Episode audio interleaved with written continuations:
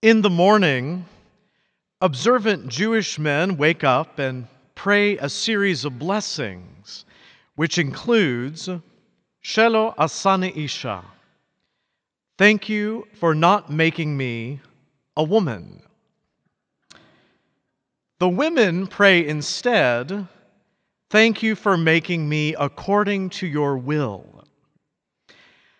Now, I have to confess that I've always found this custom among our elder brothers in faith a bit unnerving. After all, in Galatians chapter 3 verse 28 we read, there is neither male nor female, Jew nor Greek, slave nor free, for you are all one in Christ. I don't think it would ever occur to a Christian to say such a blessing when rising in the morning. And if it occurs to you, come to me because we obviously need to have a word of prayer.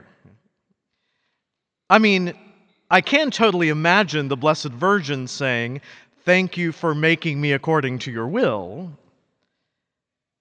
But did St. Joseph, a devout Jew, pray every morning, Thank you for not making me a woman? I had to find out the answer to this question, so I did some research into it.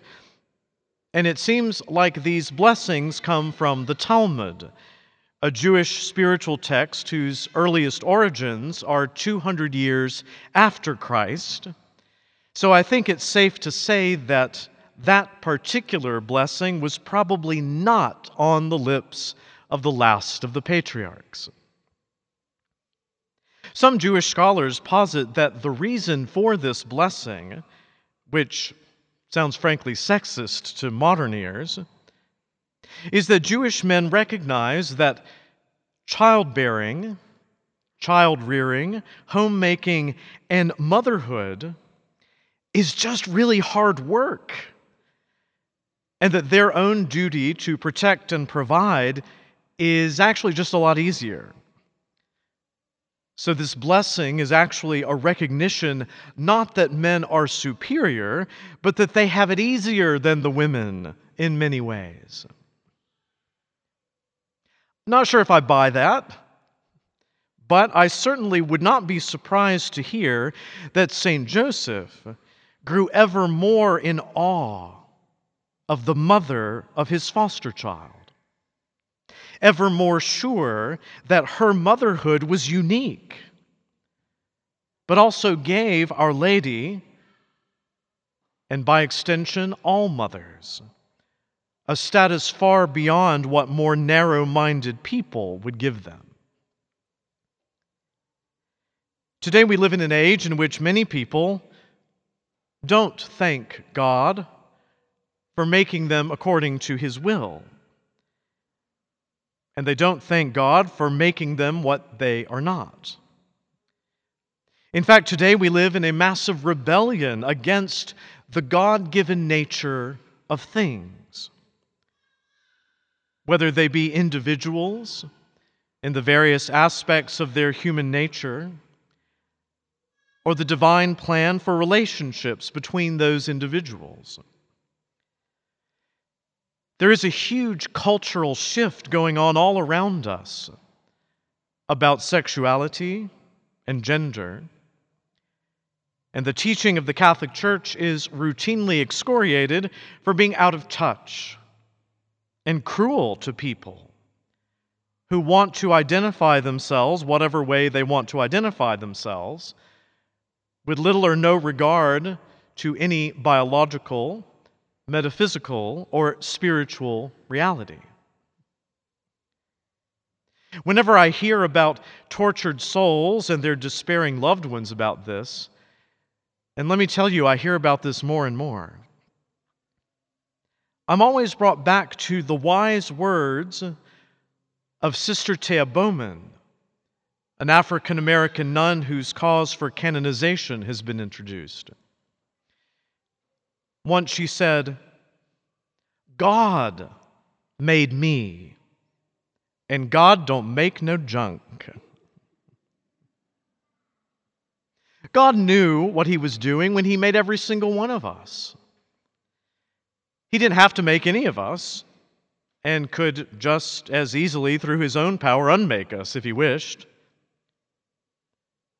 But everything that he made is good, even if we misuse that fundamental goodness that is ours. To be a man is good. To be a woman is good.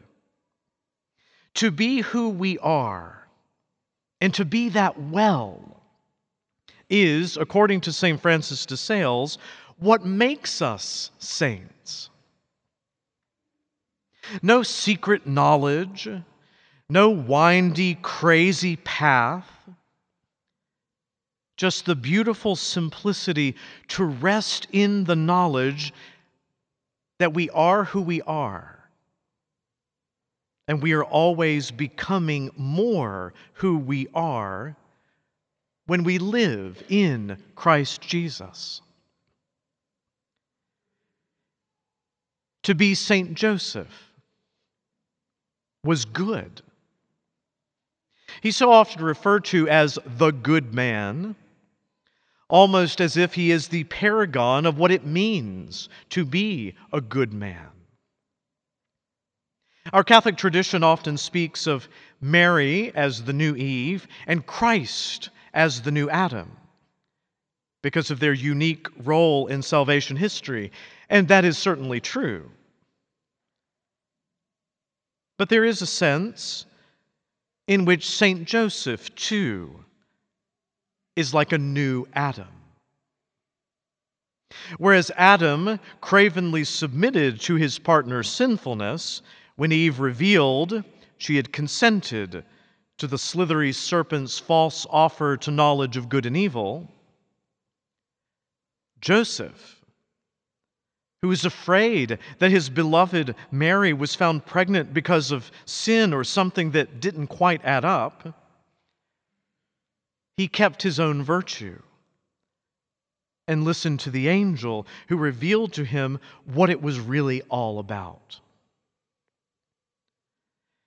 Joseph didn't necessarily have to be a part of the Christmas story because God could have brought all this about however he wanted, but he is certainly a part of the Easter story. One of those signposts on our journey to the promised land that where love is present, God makes us good. There's so much talk about toxic masculinity today. There's so much talk about the consequences of fatherlessness. There's so much talk about how dads are portrayed in the media as feckless morons that it has spurred even more talk about how men have to reclaim their masculinity in contrast to women.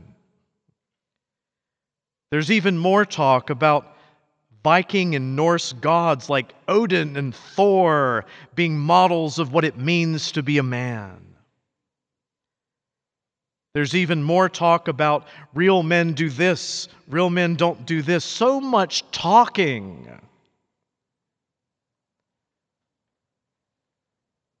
In the meantime, we look at St. Joseph. Not so much talking. He didn't have to. Why? Because he knew who and whose he was. He may not have understood how, at every moment, how every action in his life fit into a divine plan, but who of us does? I mean, we'd have to be God to know that anyway. And the patron of the universal church knew quite well that there was a God and that it wasn't he. That God assumed human flesh and lived in Joseph's house under his care. So, who needs to sit there and talk incessantly about all this nonsense when he has the Word incarnate playing on his lap as a little child. less words, more Word of God. Less agonizing and complicated navel gazing about what it means to be a man in today's world and whether myths from Scandinavia give that meaning. More simply being who we are well, resting in the presence of the true God. On this feast of St. Joseph, it's time to thank God for giving us such a tremendous example by allowing us to learn at the feet of a master whose deeds far outweigh his words.